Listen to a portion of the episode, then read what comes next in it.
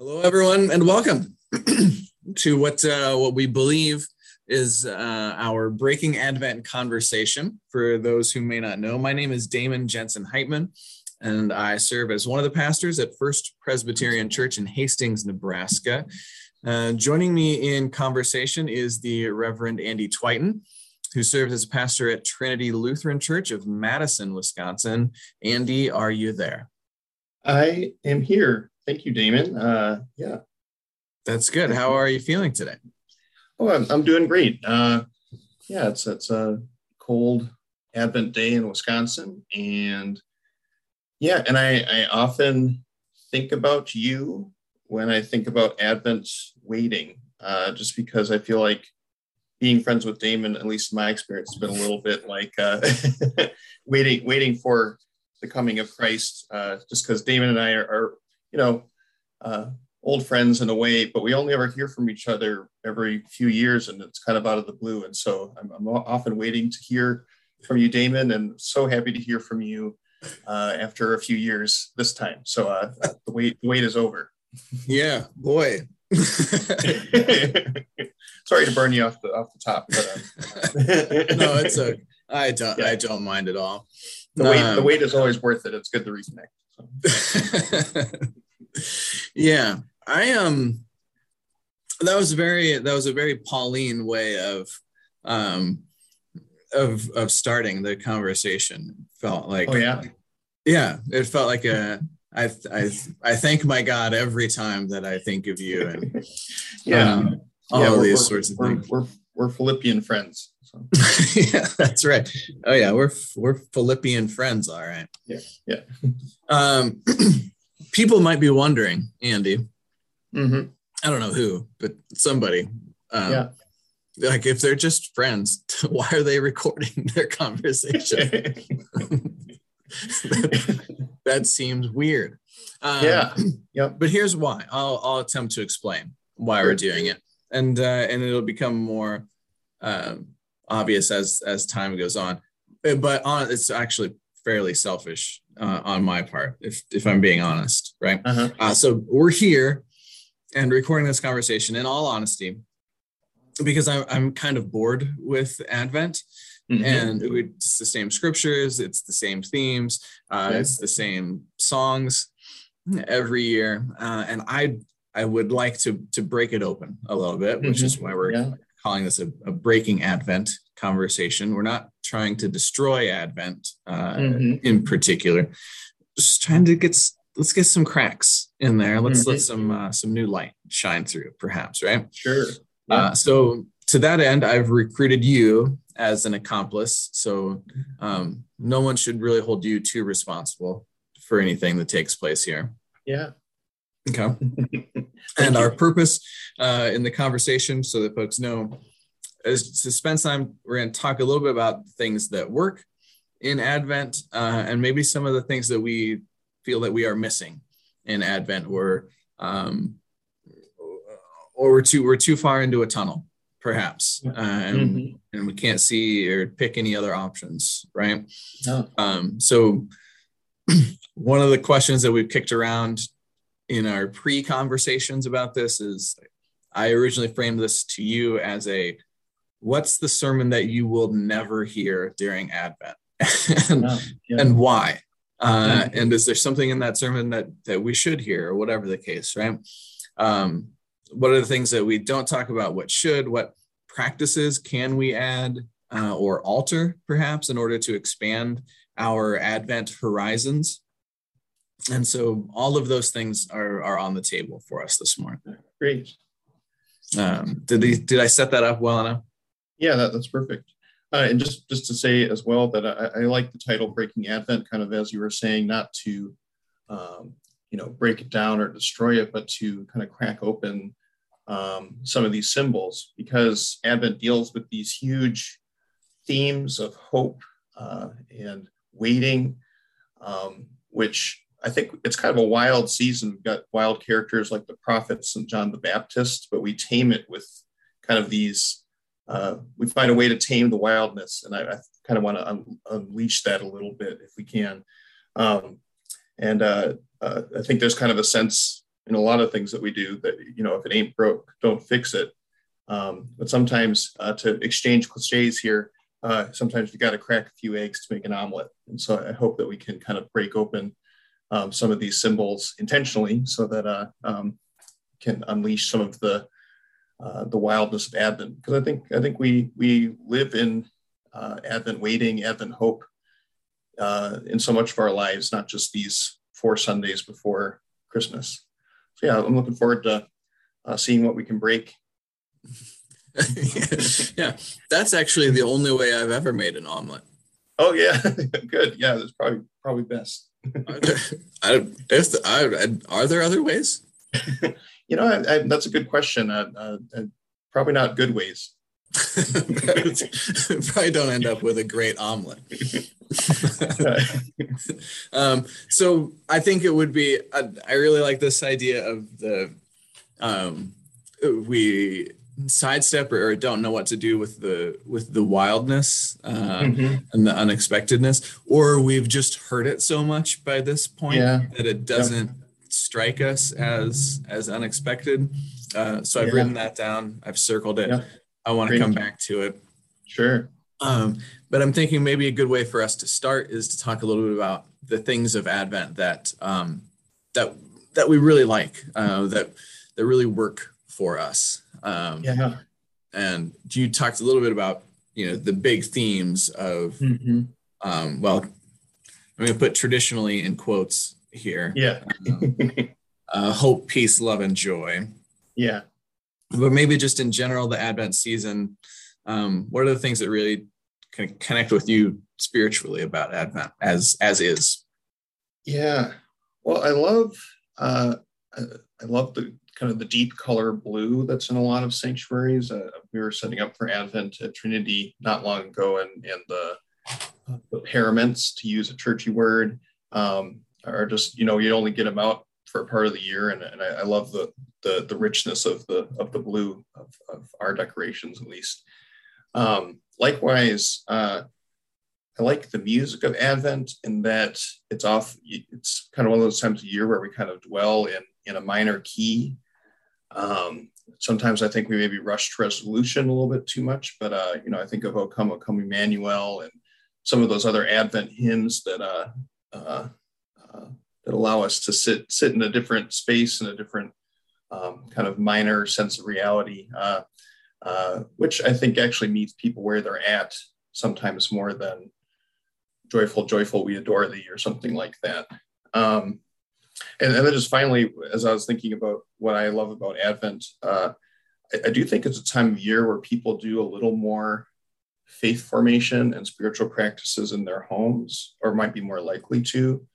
Um, you know, whether it's a an Advent calendar or lighting candles, um, I think there there are these practices that sometimes get a little bit maybe cheapened by the the season with you know consumerism, where you get an advent calendar with I don't know what what what you have inside, whether it's chocolate or wine or toys or things like that. But I you know I think there's something there in that people connect with this season of uh, of waiting, of anticipation, and I don't want to poo-poo that because I think there is something happening there that doesn't happen at other times of the year. It's not often that you can convince I mean, myself or other families to uh, uh, to do something daily around um, a season of the church year. Mm-hmm. How about you, Damon? Yeah, what do you love about Advent? Yeah, I suppose it's not all the time when folks are so eagerly anticipating a religious thing. yeah. Mm-hmm. You know, yep. uh, you might let's see, you would you would buy. I'm trying to think what you would buy a month in advance right? Yeah. Like, like, an experience that you're looking forward to a month yep. in advance, if not more, right? Mm-hmm. Um, like a concert ticket, um, yeah. You know, so, a big sporting event of some sort, um, a family reunion, maybe or a mm-hmm. vacation, mm-hmm. right? That you would yep. plan out. Yeah. Months in advance. So there, there is something about when folks are, and yeah, anticipating that what they're anticipating is a religious thing. Yep. Yeah. yeah. Then there, then it, you know, we do a an Advent devotional that we encourage folks to take home and mm-hmm. and you know say a prayer every day and and light a candle um yeah and that sort of yeah. stuff sure that's a lovely sort of a thing um you're talking about the minor key sort of stuff um made me think of in the bleak midwinter oh yeah mm-hmm. which um uh, comes out around this time of year generally yeah. Um, yeah. in the churches that i'm familiar with um, and I like it. I like when we in the northern hemisphere this works well um, because like the day like we have less sunlight um, we have these long nights um, mm-hmm. and and i really like uh, what they'll call them a blue christmas service or a, yeah. a longest night longest service night.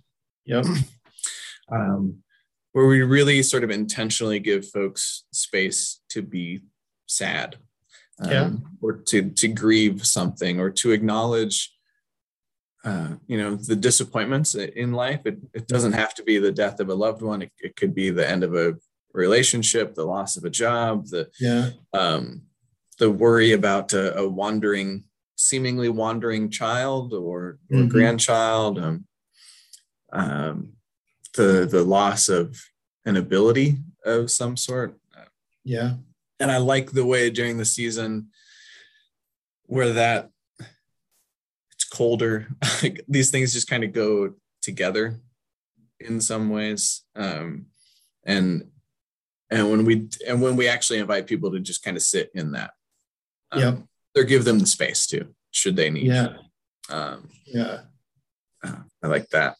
Yeah, it's I, time to time to get real. Uh, time to to uh, you know rather than suppress those things, it's time to bring them to the surface. And um, yeah, yeah. Um, I like I like lighting a candle, mm-hmm. and yeah. uh, and having. It's also a good season for getting more people involved in worship services. Sure. Yep. Um, which you know you, from Oh, you all do a, an Advent wreath and light an Advent candle. Yep. Mm-hmm. Yep. Uh, and, you know, so we'll have different folks from the church do that. Um, and yeah, yeah, and just in the kind of general sense of yeah, folks, folks kind of the folks really want to be in church. Yeah. At, at yep. this time of year. So yeah, just I like those things. It invites participation, I think, uh, both in uh, you know in Sunday service, but also at home, um, uh, which I think is is a is a beautiful part of the season. Yeah, yeah. And so I'm going to guess you know folks listening, playing along at home, are familiar with the you know the the what have kind of become the standard Advent themes uh, mm-hmm. for the Sundays, at least in the churches that I am familiar with and grew up in. Um, yeah yeah, peace, hope, love, joy. Uh, you may do them in a different order. Yep. Um, I think folks are, are familiar with a lot of the the standard scripture readings. Um, mm-hmm. And we get um, stuff from John the Baptist. Uh, we get to we get stuff from Isaiah. Uh, we get little, depending on the year, we get uh, like sort of prelude to the birth yep. uh, from the Gospels. Yeah.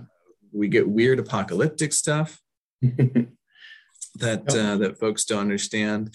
Are there any of those those sort of scriptures that really stick out to you?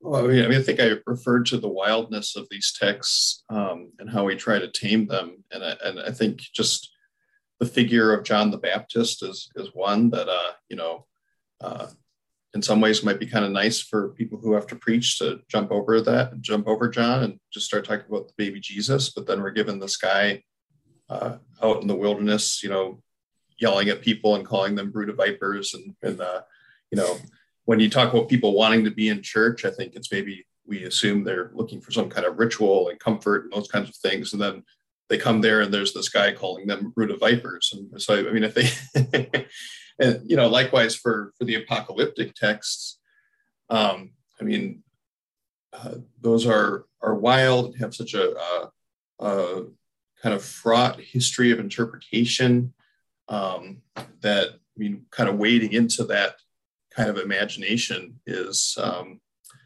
uh, can be scary or unsettling. And, and I, I kind of I, I, both push against that and kind of like the discomfort of, of some of these texts.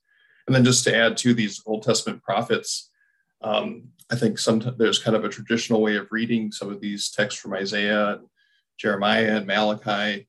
Um, but if you want to crack them open, you, you just scratch the surface of what they might have meant for their original context and then trying to imagine how we're reading them um, now as not a Jewish audience, but a Christian audience, and and how do we you know honor that uh, faith and tradition? So I mean, uh, the overall theme here is that there's so much more here, and I think it's a little bit unsettling and uncomfortable to sit with the wildness of these texts. Um, and uh, yeah, so I'd love to to break them open more. I mean, in my preaching and in my in my life of faith too. Yeah. Well, you could give you. You know, I mean, you don't hear a lot of brood of viper sermons. Yes. yeah. Hey, we're gonna have a we're gonna have brood of vipers Sunday. Yeah. uh, why don't you all come down? Yeah. And, uh, or if you're going to hear it, you're not going to hear it in the pulpit on Sunday morning. You're going to hear it on the street corner, and you're going to try and walk on the other side of the road from that preacher because you don't want to go by the guy yelling uh, that you're a brood of vipers, right? Mm-hmm. yeah, I don't. Yeah, I'm not overly interested. In yeah. Don't really like seeing a garter snake in my yard. Yeah, uh, yeah, that's a uh, kind of an unsettling image. Yeah. so I don't really. Yeah, yeah. I I think the um like the opportunity for self reflection mm-hmm. is a thing that we don't do a lot of during Advent, even though it's mm-hmm. really called for. I think yeah. during the season, right? Uh, we think Lent is kind of our season of self reflection. Like, well, yeah. we did that. we felt sad during Lent. Yeah. Uh, we don't want to feel sad now. Um, yeah. We're conflicted about ourselves, right? Mm-hmm. Yeah. Even though, my gosh, is there ever opportunity to feel self conflicted during Advent? Yeah. right. Yeah. um, I was thinking about it as um, because so much of so much of Advent has become a, a countdown to Christmas. Yep. Right. Yeah. And and so much of it has been sort of co-opted by by popular culture, mm-hmm. and yep. that it it well the the days on the calendar that we know of calendar as Advent and mm-hmm. coincide with the days on the calendar that popular culture knows as countdown to Christmas. Yep. Right. And like so and pop the sort of you tell me what you think about this idea, right? The the pop cultural understanding of Christmas has been like Christmas is really a, a season of of self fulfillment, right? Mm-hmm. Um, like mm-hmm. that's all the the Hallmark movies. Those are those are really kind of all about uh, you. You should feel fulfilled during yes. this season, right? Yeah. Uh, because you're going to get the thing that you really want. Uh, mm-hmm. If that, if that's an item, or uh, you you're going to find love. Uh, you yeah. Uh, you're going to be with your family and your friends, and everything's going to is going to feel perfect and wonderful. Mm-hmm. Um, but if we are preparing to encounter Christ, right, God's anointed messenger, then then really it should be a season of self-emptying. Yep. Right. Like this, I need I need to drain my ego. Yeah. During during this time, and and boy like if that's not an opportunity to feel conflicted yeah about yeah. how i about how i personally live my life yep um then then then i don't know what is an opportunity for yeah. that yeah we, we, think of uh you know you make uh i mean it is a season of, of giving people often give to charity around this time of year people give gifts to other people but there's also this sense of you know you make a wish list or if you're you have kids, you know, you they write a letter to Santa and they ask for the things that they want. Um, but yeah, it's uh, that that uh, contrast between self fulfillment and, and, an invitation to self reflection. Um, uh, I think we maybe we move through the season of self reflection too quickly or too flippantly um, in anticipation of the season of, of self fulfillment. Um, uh, uh,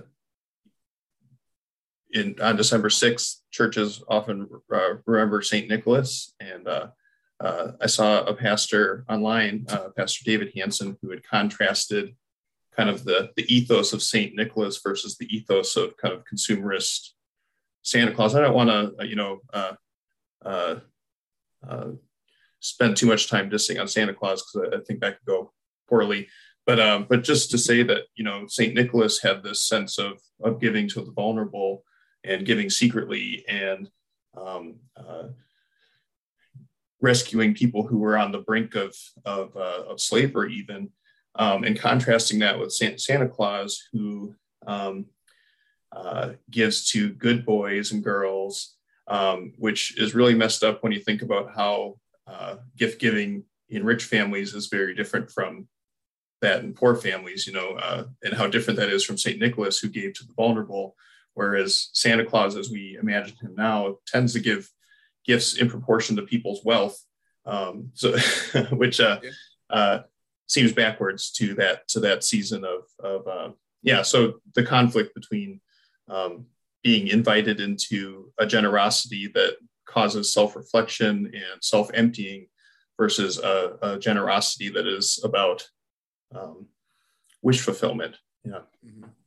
Yeah, yeah. I was the wish fulfillment is the is the phrase that I was thinking of, and yeah, you know, if we if we take time to talk about the difference between um, this, I work with the high school youth here um, a lot, and one of the things that I will oftentimes do around this time of year is like to like talk about the difference between um, things that we wish for and things that we hope for. Yeah. Um, mm-hmm. and, and, try to get at that deeper sense of yeah. the word. I, I, mean, you can wish for new sneakers, sure. Like you know, that's that's that's fine. You know. Um, yeah. Um, but it's not. But it's, let's not call that a hope. Yeah. like, like let's let's what what do you hope for this Christmas? Um, yeah. Is different than what do you wish for um, mm-hmm. commonly yeah i mean you can wish yeah. for good deep things too but yeah. um but you know um yeah. yeah. I don't know i was thinking you were talking about john the baptist. Um you know, the, the john the baptist shows up looking insane right? Um yep. or um, and preaching and preaching uh, and preaching something very specific, right? Uh-huh. Uh, he's preaching yeah. uh, baptism uh, for the repentance of sins. Yep. Right. Like, um, which is uh, as he's saying, like we all y'all need to reorient yourselves. Uh-huh. Um, you y'all you're facing the wrong direction. Mm-hmm. you're curious yep. about the wrong things yeah. Um, you, you need to turn so repentance you know this mm-hmm. most folks probably know this uh, you know kind of literally means to turn and face the other way uh, mm-hmm. and move in the other direction um, and so to think about that in terms of like okay let's shift away from wish fulfillment uh, and and towards this sort of self-emptying yeah. uh, generosity towards others towards the vulnerable in particular um, mm-hmm. towards those who are on the margins, those um, whose voices aren't aren't heard, um, whose stories aren't believed. Um, yeah, yeah, those sort of things. Yeah, it's it's kind of the uh, the difference between um, you know a countdown um, to a pleasant evening and what I hear in John's kind of alarm about the world and the need to reorient ourselves is uh, is that there's a regime change on its way. The kingdom of God is near, um, the old powers are going to be passing away. So it's time to switch your allegiances. You know, if you've invested yourself in cozying up to the rich and powerful in his time, uh, and as he speaks to the century, to our time, uh, I mean, it, it, it's a uh, it's an it's an invitation to reorient reorient your life around a world that's going to be turned upside down. And um, yeah so I, I, feel like we need we need his his witness to uh, to ring the alarm bells for us this time of year. Yeah. Mm-hmm. yeah uh, and so this this for me andy connects to one of our other questions or or one of the things that um, i think we maybe gloss over um, mm-hmm. during the season of Advent is waiting, right? Yeah. Um, and you know, uh, John the Baptist is is preaching about this. Um, it's this, it's an apocalyptic view, right, of the world.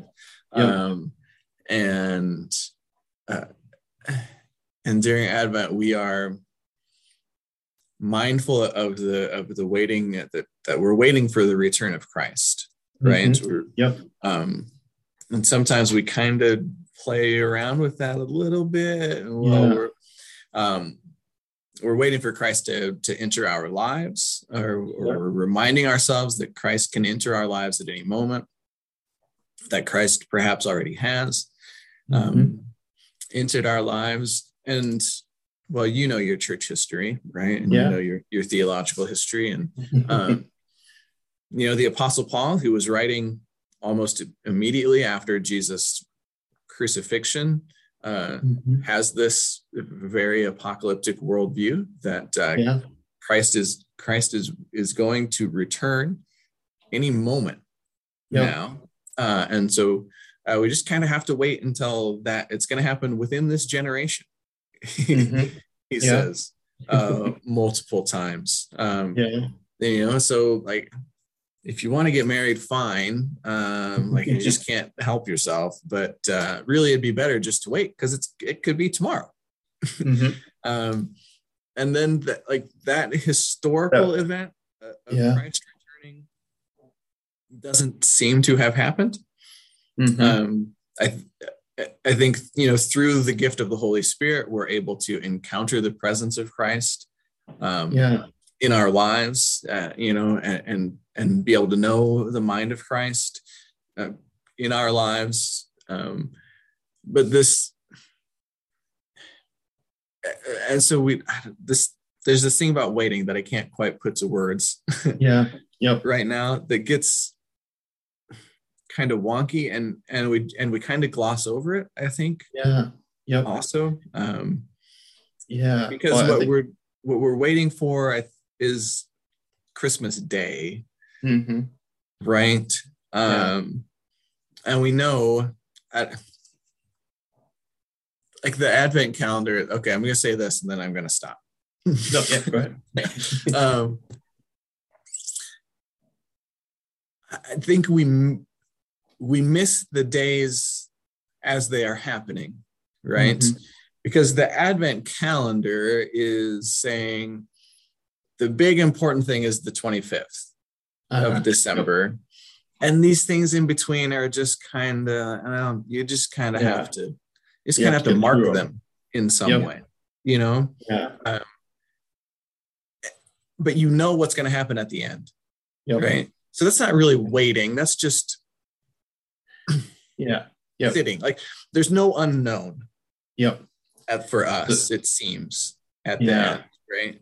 Um, and I, I, think we miss being able to connect the idea of really truly waiting um, mm-hmm. with people's lives like, and the things that they are really that they are really don't know yeah. what's going to happen yeah um, and and how hard that waiting is and I, mm-hmm. I know that we've i'm going to shut up now and get out of the way no, no just just to add that uh, uh, there, there's so little risk to our waiting uh, i mean i think to truly wait or even to I mean, truly hope for something is is kind of risky. Um, and if it's just a countdown to Christmas, the the the stakes are pretty low. And I mean, just jumping back to the idea of kind of these minor key moments and songs in the season of Advent, I think there's a, a temptation to think that the minor parts of the song are only at the service of the of the major resolution at, at the end of the song. And in a way, uh, I mean, Advent is four weeks long. Some some uh, some churches extend it to seven weeks or a longer uh, season of Advent. Um, but in a way, I think Advent is is a perpetual thing for Christians who live now. Um, it's a it's it's actually closer to what the Christian life is like day to day um, uh, than some of these other festivals and seasons. I mean, they're important because we need to be reminded of of those parts of the story and that there is hope and there is resolution. Um, but to, to go back to your point about Paul, I mean, Paul described us as people who live in between the ages, uh, those on whom the ends of the ages have met, that um, we're living in this time between what has already happened in Jesus, Jesus coming on Christmas, Jesus rising from the dead, but we're not quite to the resolution yet. We're, we're stuck in this part of the song that's um, that's a little more risky, that's a little more open ended in a sense. Um, we trust that there is resolution coming, but if you look at the world as it is today, um, uh, I, I don't think we can safely say that Jesus's redemptive work in creation is over. You know, uh, we just had another school shooting. Uh, we've got racism uh, and and all the uh, lives that have been ruined by that. Um, uh, and you, you go on and on. You can list uh, uh, event after event. Um, but if you look at the world realistically, I think we're living in a perpetual advent right now. We're constantly waiting for the resolution of the song that we know is going to come. Jesus has promised us that, but we're we're, we're in the waiting, and it's a risky waiting because uh, uh, uh, because uh, it's not as it's not a countdown. It's it's a waiting and anticipation for a day that we don't know when it will come. Yeah, we've we've could have decided uh, on the 25th, right? Yeah, all will be well. Yes. right? Uh, yeah. Peace on earth, goodwill to all. Um, mm-hmm. We say, and and I and we miss so I've just written here when the promise of all will be well doesn't mesh with our lived reality. Yep. Right. Um, yep. and and we don't we don't know uh, yeah. when all will be well, or to be honest, if all will be well. Yeah. Right. Mm-hmm. Um, and and I was thinking, have you ever? I'm sure you have um, heard a, a song that ends unresolved. I'm trying to think of an example. I mean, I, I uh, but I, I, know that that is sometimes a, a technique musicians will use to mm-hmm. um, uh, kind of lead yeah. you in that sort of open-ended space. Yeah, yeah, I love it. It's yeah. like my, it's like one of my favorite things. I um, once upon a time I wrote a a little a little song for a Good Friday service um, mm-hmm. that and it ends unresolved and I gave it to one of like my musician friends, and they're like, "You didn't finish this song." I said, "Well, yeah, because it's for Good Friday." Yeah, uh, and and Good Friday ends unresolved, right? Yeah. Um, and I just and I and I love it because, like, if that's not our lives, then I mm-hmm. then I don't know what is. Like, so many of our days end unresolved mm-hmm. right? Whether we've a, a, conversation like with our family didn't go well, or and we yeah. and, and, we don't feel settled about it, or there's some work project, or or you know, or whatever it is. Um, yeah. I, I, our lives are just kind of unresolved all the time. Mm-hmm.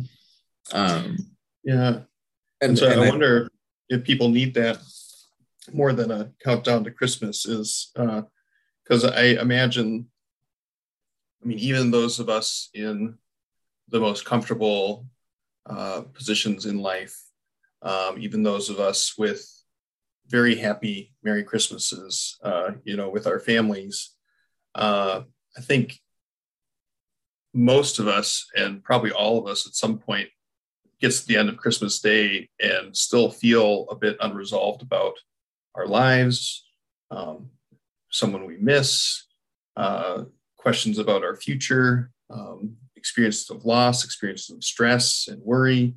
Um, uh, just to say that what are we counting down to? I mean, are we counting down to something that is going to be tied up with a bow, or are we uh, counting down to um, starting the whole Advent experience over again? I mean, we need the sign of Christ's coming to remind us that there is um, hope, there is something to trust, that that there is God's presence among us in that, in the real moments of our life. Uh, but what are we counting down to? We're counting down to uh, to more hope, to more waiting, to uh, to the rest of the song being finished at some point. Yeah, yeah. Which, boy, that's that's that's kind of a tough one to preach, isn't it? Yeah. yeah. Well, on twenty fifth. Three, two, one. More waiting, everybody. More waiting. yeah. Here, I don't know if you saw Kimmy Schmidt, uh, the show, but yeah. uh, she was taught when she was in the bunker. Uh, well, so Kimmy Schmidt uh, is this comedy with uh, Ellie Kemper, and uh, when she was um, uh, captive in a bunker, she was taught that you can make make it through anything that's ten seconds long, and so she used to count down to ten, and then she'd just start counting down to ten again yeah. over and over again. So maybe maybe that's that maybe that's the metaphor for Christian life. is you count down and then you We're just gonna keep. We're just gonna. So, keep. Sorry if that's a bummer, but I, I wonder if it if it uh, uh, maybe names better um, what true risky waiting and what hope is. Mm-hmm. That uh, it's it's not getting all our all of our dreams coming true or our wishes being fulfilled. It's um, it's hoping for the redemption of creation, which we trust will happen, but we don't have a countdown for it. Mm-hmm. Yeah, yeah, yeah. Uh, and we've been using the the word hope uh, fairly frequently over the last mm-hmm. uh, few sentences and paragraphs uh, for the uh, court stenographer who's uh, taking beautiful records of this. um, and so so it seems like now is maybe a good time um, to to talk a little bit about hope um, and and the way that we oftentimes I I feel talk about hope or think about hope um, in churches during Advent is is a very sort of vague, um, nebulous kind of a hope, right? Um, that um, I honestly don't really know. I um, if I could really describe like like uh, on this on the Sunday that's the Hope Sunday. yeah. Um, like what are people thinking? How are people imagining that word hope being defined? Um, and I think that's this sort of vague sort of uh, we hope that all will be well. Um, mm-hmm. In yeah. in Christ, we hope to find our salvation, perhaps. Mm-hmm. Um, yep. Whatever that means. Um, yeah. it, and there's this that if the hope was can I think sometimes we're not particular enough during mm-hmm. Advent, right? Yeah. That if if the hope was specific, if it was really connected to something, uh, mm-hmm. if, if, you know we hope to find the courage um, to provide housing for everyone in Hastings. Yeah. Yep. Okay. Yes. Yeah. yeah. Let's do that. Let's talk about that. Um, mm-hmm. Like if it was connected to something, um, then I think I would I would find more in it. Uh, yeah. As it is, I find I sometimes I sometimes feel like it strays a little bit towards the uh, hallmarky uh, yeah sentimentality that doesn't sure. really necessarily mean anything to me. Yeah, or or it's tied to kind of an otherworldly, like, well, we kind of have to make it through the the fever dream of life, and then uh, and then our ultimate hope is that our salvation will be a mansion in the sky or something like that. Um, mm-hmm. Not to say that there isn't hope in that sense, in a way too, but uh, but uh, you know, what does hope look like day to day? And I actually think this is a, a spot where the wildness of the Advent texts kind of confront us with uh, what hope is fairly well. And one of the challenges for us is that these apocalyptic texts and even the preaching of John and the people who wrote down the Gospels were written by, in large part, hopeless people, powerless people, poor people. Uh, and you know those writers who wrote apocalyptic texts were writing with the boot of empire on their neck and then we're reading from a position, many of us, uh, especially those of us who are white and male and straight and all, all those kinds of things, uh, privileged people, we're reading texts where we're we don't necessarily identify with those with the boot on their neck, but we are often those who have been a part of the boot that is on the neck of other people. And so uh, for the people who wrote those apocalyptic texts, hope was very concrete. It was, we want to be free we want to have some kind of self determination. We want to live in peace. Um, we don't want to be abused. Um, and so it wasn't hard for them to think of what hope meant because they hoped. And the reason they wrote those apocalyptic texts is because the only way they could imagine a future for themselves would be, was that God would intervene, that God would end the world as they know it and recreate it. And so, how do we uh, enter into that kind of hope? Um, and, I, and I think for people of privilege uh, like me, a lot of times it's trying to to look for um, and trying to identify with uh, the places of hopelessness. And and I think deep down we all have that as well um, within our within our own hearts. But we need to connect with that part of ourselves and connect with the hopeless places um, of the world if we're going to understand what what hope is. And and your word concrete, I think, is the right right thing. You know what what uh what does it look like to put ourselves alongside the homeless in Advent? Because uh, right. that's where that's where um, where hope uh, gets concrete and and you know rubber hits the road. Yeah. Yeah, and I think that's I think that's the power of being aware of the historical context of the scriptures, right? Yeah, yep. and and the social context of the scriptures, uh, of the origin of the scriptures, right? Yeah. Um, and yeah, I, I um, whose hope are we trying to join? Yeah. Mm-hmm. You know, right? That that the word of God, when it comes down, is usually uh, pretty particular. Yeah. Right? Mm-hmm.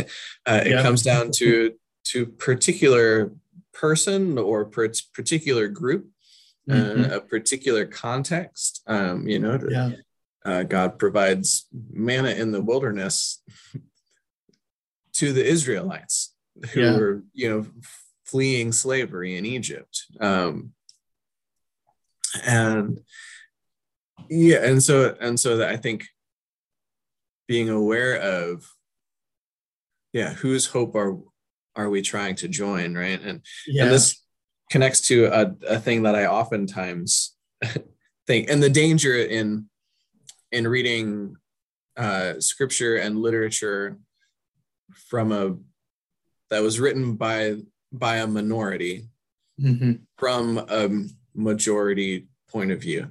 Yep. Right. Yeah. Or, or, scripture or literature written by the oppressed from the from the oppressor's point of view. Right. Um, and yep. it, it, warps everything, and yeah. then it becomes uh, can become a tool that's used to to keep things how they are. Yeah. Yep. Right. Um, and and one of the things that I I oftentimes say, and I've thought about several times during our conversation, is this idea of this may not be about about me. Right? Like, yeah. like, like this passage of scripture may not be about me. Um, yeah. and, and it may not be about you. Mm-hmm. And and so then who is it about yeah. um and yeah and and who in the world is in a is in a similar place. Yeah. Right. Um, yeah, and that's not always a, yeah. a thing that we that we really like to hear, right? Like, um, yeah, and and we don't like to think of ourselves as, well, you know, I I may be the villain of this piece. yeah. Uh, or if not the villain, uh, like the bystander. Sure. Yeah, well, you know, a couple weeks we've got um, in the lectionary we hear the Magnificat of Mary, where Mary uh, uh, sings, among other things, that um, that God is going to tear the mighty from their thrones and, and lift up the the hungry of heart and uh, going to feed the poor ones and send the rich away empty. And, and at, at, some point, you have to figure out where you're standing in that vision. And and I, not to say, and like you said, to be a, a bystander, but I think um, it is a call for people of privilege to figure out where you're going to stand in that narrative. Um, there's a place where you've been placed, and there's a place where you can choose to put yourself. Um, uh, and, and the voices and the people you're in relationship with.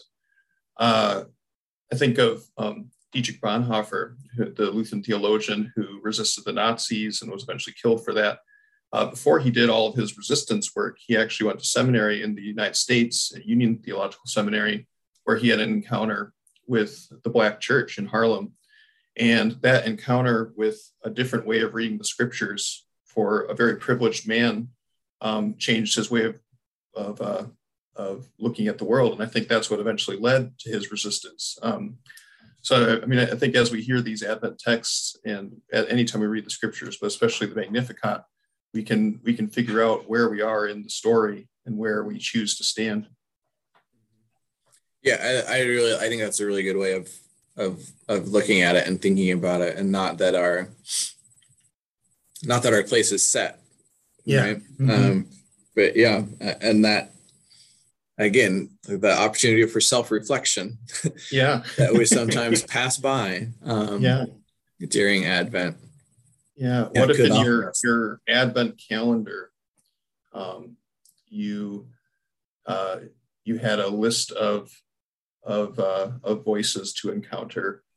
Um, you know, uh, maybe it's it's uh, like a, a, theologian like James Cone, uh, who who wrote the Cross and the Lynching Tree, a Black theologian, or um, or you know just voices from around the world, um, rather than a bit of chocolate, which is nice, but uh, but maybe alongside that, um, you expose yourself to uh, to voices that you might other, not otherwise encounter.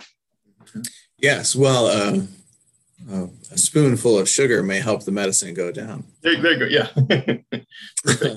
yeah. Um, yeah, you know, or, or a voice focused on environmental justice. Um, sure. You know, yep. yeah, whatever the case may be. Um, yeah. And um, okay, so now you've mentioned uh, an Advent practice, and sure. you've suggested an alternative Advent practice. Uh, so this could lead into our third act of our conversation, sure. uh, following the little thing, which is, you know, um, what, what, what, yeah, what, I don't, I don't want to, I don't want to get rid of Advent. No, no. you know, um, so what can we add? What can we alter? Um, yeah. What can we adjust um, to maybe help us to insert a little bit more of, of these sorts of things into mm-hmm. Advent? Yeah. I, I was thinking about um, how in the church year, for those of us who you know have various festivals, uh, uh, All Saints comes shortly before the start of Advent, and All Saints is a day where we remember those who have died um, in the past year or in our life. And a lot of times you light a candle um, to remember them. And so there's kind of this connection in my mind between the candles we light at All Saints and the candles we light in Advent. Um, and there's something about grief and lament that connects to me, for me, with honest hope um, and uh, an honest waiting. Um, I saw an interview with Andrew Garfield, who's an actor, a singer who played uh, Jonathan Larson in the new movie Tick Tick Boom. He did a, a, uh, an interview with Stephen Colbert recently, where he talked about his mom who had died, and he started to cry and and and said uh, kind of reframed grief in in this interview as unexpressed love. Um, and actually enjoyed talking about his mom because he loves his mom and and you know the grief he was experiencing was this love he didn't get to express to her in this life. And so uh, I, wonder if there are practices of grief um, you know as we light candles uh, maybe maybe you remember someone who you're missing this holiday season um, rather than suppress that um, and say like let's not talk about that. That's too sad.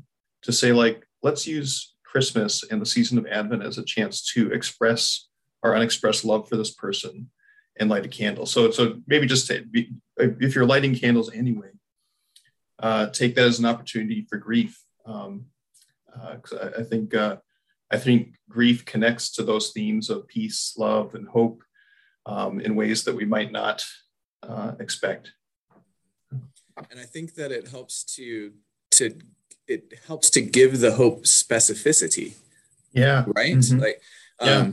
And and and and and and okay, and and now another step, right? If yeah. if during our worship services we took a, a moment or two and and offered corporate lament um, yeah. for the things that that we look around the world and we and it's obvious that this yeah. is not the way that this should be yeah. uh, um, and and we lament that and we mm-hmm. grieve it you know if, if we look around our communities and say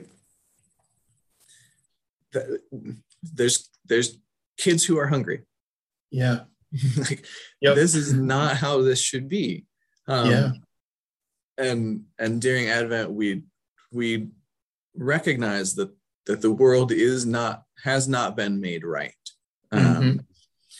and and then that specific grief or lament whether whether it's personal or corporate um, then that leads to a, a specific hope right yeah and mm-hmm. so during advent we hope that the kids in this community will have food yeah. Um, and oh by the way here's the here's how you give to the Hastings High Food Pantry. Here's how yeah. you give to you know these other sorts of things, right? That mm-hmm. um, yeah, and we don't um, we don't want to feel sad. Yeah, yeah. D- during the holidays, in particular. Um, yeah, yeah. So no, I like that a lot. Yeah. Uh, um, go ahead. I was just gonna say I was um, I was thinking about um, and you, you could weave something like that really easily into an Advent wreath, sure, like call to worship liturgy, you know, yep. sort of a thing. Um, but I was thinking about um, alternative scripture passages. Um, if and I was thinking about, and this is gonna. I shouldn't be surprised that this connects yeah. to what we were just talking about, but um, I was thinking about the story of um, Shifra and Pua. Uh-huh. You're, I'm sure, familiar with Shifra from Exodus. Yep, from Exodus, Exodus, yeah. Exodus chapter one, who they're Hebrew midwives, uh, mm-hmm. and Pharaoh has decided that there's we're getting to have too many of these um, Hebrews here, mm-hmm. and uh, and so Pharaoh has issued a decree, edict. I don't know mm-hmm. uh, what Pharaoh did. Uh, that all of the all of the male born um, Hebrew children uh, should be killed as soon as they're born. Um, and Shifra and Pua, uh, they don't do this. Um, and and Pharaoh catch words of it and like, what's going on? why why am I still seeing infant uh, male Israelites, um, Hebrew people? Um, they say, well, these, you know, they lie to Pharaoh. Mm-hmm. I say, well, these Hebrew women, they're just, you know, they're just full of such vigor that they give birth before we get a chance to get there. Yeah. Um, and that's a story that we um, that we have opportunities to connect to during yep. Advent, uh, depending on the year, particularly, uh, mm-hmm. and and right after during like the first Sunday of Christmas as well. Yeah. Um, that like there, I think is an example of a a specific lament, right? Mm-hmm. Pharaoh has all of these children are going to die. Yeah. Right? Uh, connected to a specific act of hope. Yeah. Um, that that, is, that we miss a lot. Yeah, yeah. uh, and yeah. a specific act of, of courage and faith, um, mm-hmm. and all these sorts of things. And and maybe we would yeah. never be asked to do something as dramatic as that. Yeah. Um, but to hold up that example and and hope that's um, uh, going back to the the difference between hope and wish fulfillment. Um, that hope is is something that invites action and participation, whereas wish fulfillment is something. And so uh, you could say that Shiphrah and Pua were were hopeful people, but they didn't just sit back and say like, "Well, God is going to save us on the 25th, so let's just wait until then." Uh, they they said, "Well, because we're hopeful people, we're going to find ways to subvert what's going on um, in in our context." Uh, I just wanted to share briefly this this uh, quote about hope that I, I, really like from the journalist Rebecca Solnit because I think it gets at this this sense of hope and action. Uh, Rebecca Solnit's a journalist, so she's not writing from a Christian's perspective, but I think she could be writing about Advent. Um, she says, "Hope is not a lottery ticket where you can sit on the sofa and clutch, feeling lucky. It is an axe to break down doors in an emergency. Hope should shove you out the door because it will take everything you have." To steer, steer the future away from endless war, the annihilation of the earth's treasures, and the grinding down of the poor and marginal. Uh, and I, I, just think Shiphrah and Pua are an example of that kind of hope. They didn't just sit on the sofa clutching, clutching a lottery ticket, hoping that it was gonna they're gonna win. Uh, they they grabbed an axe and broke down the door to, to save lives. Yeah, I love that quote, and I'm I'm glad that you uh, shared it with us, right? And and I think like providing little opportunities um, mm-hmm. for folks to to participate in yeah. in the work of hope right? Yeah. um uh, we we do like an advent devotional sure. that we send out to everybody this year. Uh, and this year I, I, titled it the work of hope because this has been uh, on my brain for a little while. Yeah. Um, and we we have a reverse advent calendar in there. Mm-hmm uh, and, and lots of places I know do this. That um, so we have you know, some partner agencies in Hastings, yeah. um, and we get a list of what are the items that you need, uh-huh. and uh, we put out. So on the first, uh, go and take a roll of paper towels and put it in the box. Yeah. Uh, nice. On the second, get some diapers, put mm-hmm. those in the box, uh, and then Sunday come to the church and there's a big spot, you can drop them all off, right? Um, but that gets to that sense of, I think, right? We can talk about hope and we can think of it as something that kind of gets us off the hook. Yeah. Uh, mm-hmm. You know, that, well, all will be well. Let's, yep. it's, yeah. Peace on earth, goodwill to all. It's everything's fine. Uh, yeah. yeah. Or it can be a, can be something that shoves you out the door. Yeah. Yep. Yep. Yeah. yeah. because you've caught you've caught a glimpse of what God's dream for the world can be. You can't you can't settle for the way that it is now. You can't settle for the world's nightmare because you've seen what God's vision of justice and peace and hope and and love can be. So so you you're, you're not satisfied to sit on the couch anymore. Yeah. Yeah. Yeah. Well, I like that a lot. yeah. That seems that seems like it might be a good a good place to sort of to wrap this up. Um, yeah. Now I do I do need to mention that I um, I shouldn't have been surprised, but I was mildly surprised. I shouldn't have been. I should have known that if I'm going to enter into conversation uh, about holy things with a Lutheran, I'm I'm gonna get a Bonhoeffer reference. Yeah, there you go. Yeah, you should should have should have bet on it. That was your lottery ticket. That was a, should have. Okay, a good bet. I should have had it on my little bingo card. Yeah, there you go. Uh, did, did, we check any of the other boxes off? That's but I didn't. Um, yeah, I that's probably too late to disclose this, but I serve a Presbyterian church and I'm actually, I'm ordained in the United Church of Christ. Um, but I've hung out with a lot of Lutherans. Uh, I yeah. went to Wartburg College in Waverly, Iowa, good ELCA institution. Yeah. And then hung out with you at uh, Lutheran camp for a summer. So that's right. Yeah. So you've got a, a good uh, smattering of of, uh, of denominations there. That's good. Yeah. So I know I know all the Bonhoeffer stories. Yeah. all the Luther stories.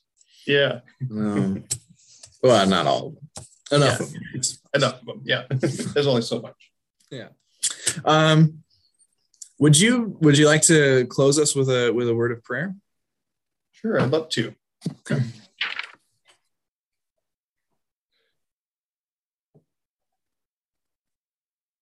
God, for whom we wait, uh, you have shown us a vision of what peace and joy can look like.